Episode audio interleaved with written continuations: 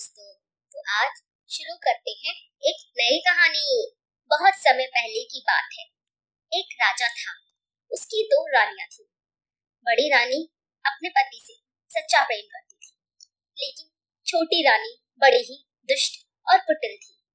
वह किसी न किसी तरह से राजा और बड़ी रानी को मारकर खुद राज्य करना चाहती थी। इसीलिए उसने एक दिन राजा के नाई को बुलाया। नाई बेचारा डरते डरते छोटी रानी के महल में आ गया। छोटी रानी ने नाई को देखते ही कहा, सभी दास दासियों यहाँ से बाहर चले जाओ। तब अकेले में छोटी रानी ने नाई से कहा, नाई, तुम्हें मेरा एक काम करना होगा। अगर तुमने मेरा यह कार्य कर दिया तो मैं तुम्हें मुँह मांगा इनाम दूँगी। और अगर तुमने इस कार्य को करने से मना किया तो तुम्हें मरवा डाल समझे नाई? नाई ने कांपते हुए कहा, जी, रानी साहिबा, जो आपका हुक्म होगा, वैसे ही होगा। बस मेरी जान बख्श दीजिए। छोटी रानी ने धीरे से कहा, देखो, मैं एक बात कहती हूँ, वह किसी को मालूम न चले। राजा की दाढ़ी तुम बनाते हो। नाई ने कहा हाँ इस बार जब तुम राजा की दाढ़ी बना रहे होगी, तब उसी, उस तरह से राजा का गला काट रानी ने एक हज़ार सोने की अशरफी की थैली, नाई को दे दी और कहा अगर काम हो गया तो तुम्हें मुँह मांगा इनाम और खबरदार लाई यह बात किसी को मालूम न हो इस तरह बार बार चेतावनी देते हुए छोटी रानी ने नाई को विदा कर दिया। रुपए के लालच में पड़कर नाई ने राजा की जान लेने का फैसला कर लिया। नाई बड़ा उतावला होकर उस दिन की प्रतीक्षा करने लगा, जब राजा जी उसे दाढ़ी बनवाने के लिए बुलाए। राजा के किले से पाँच मील दूर एक छोटा सा गाँव, उस गाँव में एक गरीब ब्राह्मण रहता उस गाँव के और राजा के किले के बीच एक घना जंगल पड़ता था। वह ब्राह्मण रोज उस जंगल को पार करके राजा की राजधानी आता और पोथी पत्रा पढ़कर अपने यजमानों से कुछ न कुछ मांगकर लेकर जाता। इस तरह बड़ी मुश्किल से वह अपना गुजारा कर रहा था। हर दिन की तरह एक दिन ब्राह्मण सुबह सुबह उठा, नहा धोकर, पोथी पत्थर टांग कर राजा की राजधानी की ओर चल पड़ा।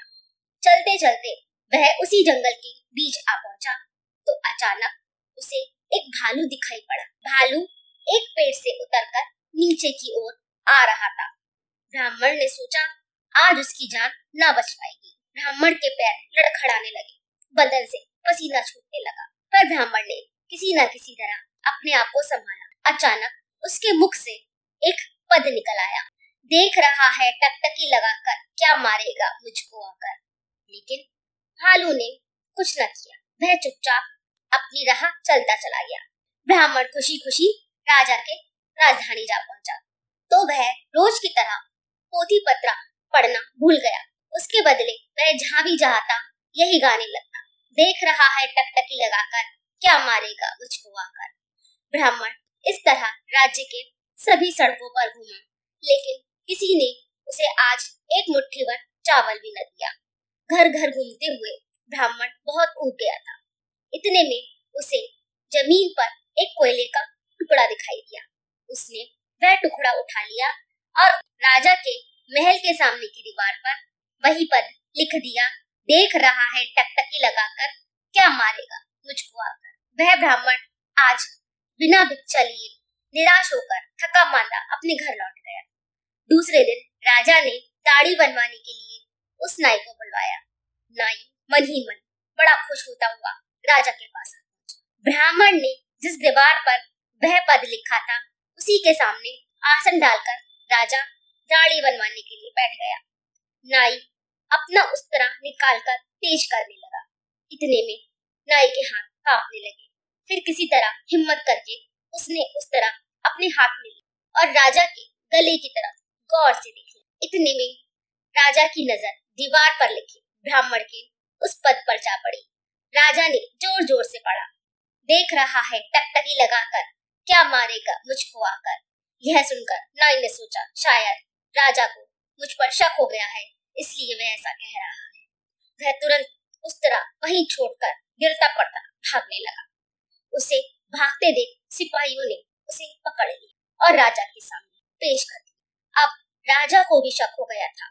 उसने क्रोधित होकर पूछा, क्या बात है? जल्दी बताओ। डर से कांपता हुआ नाई राजा के चरणों में गिर पड़ा। उसने छोटी रानी की सारी करतूत कह डाली। छोटी रानी की दुष्टता जानकर राजा को बड़ा आश्चर्य क्रोध से उसके आँखें लाल हो गई। राजा ने छोटी रानी को कैद की सजा सुनाई और नाई को राजा ने देश निकाला दिया। तब जाकर कहीं राजा का क्रोध शांत हुआ। थोड़ी देर बाद राजा सोचने लगा जिस पद की वजह से मेरी जान बची, वह पद दीवार पर कैसे आ गए किसने उसे लिखा और क्यों लिखा? उस राजा ने तुरंत अपने सिपाहियों को बुलाकर ऐलान करवा दिया कि जिसने यह गाना दीवार पर लिखा है, वह दरबार में हाजिर हो। उसे राजा भारी इनाम देंगे। यह सुनकर बहुत से लोग आपस में झगड़ते हुए आए। सभी लोग यह कह रहे थे कि यह गाना उन्होंने लिखा है। लेकिन उनमें से कोई राजा के सवालों का जवाब न दे सका। वे सब किसी न किसी तरह अपनी जान बचाकर भाग गए। अगले दिन गरीब ब्राह्मण फिर राजा के राजधानी में भिक्षा मांगने के लिए आया।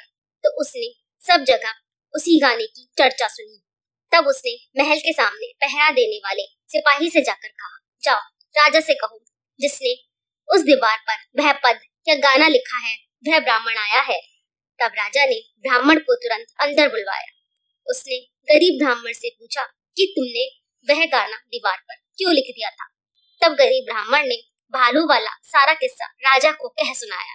राजा ने उस ब्राह्मण को भारी इनाम दिया और राजा ने उस गरीब ब्राह्मण को अपना पुरोहित बना लिया। इस कारण ब्राह्मण की सारी गरीबी दूर हो गई और वह अपने बाल बच्चों के साथ सुख से रहने लगा।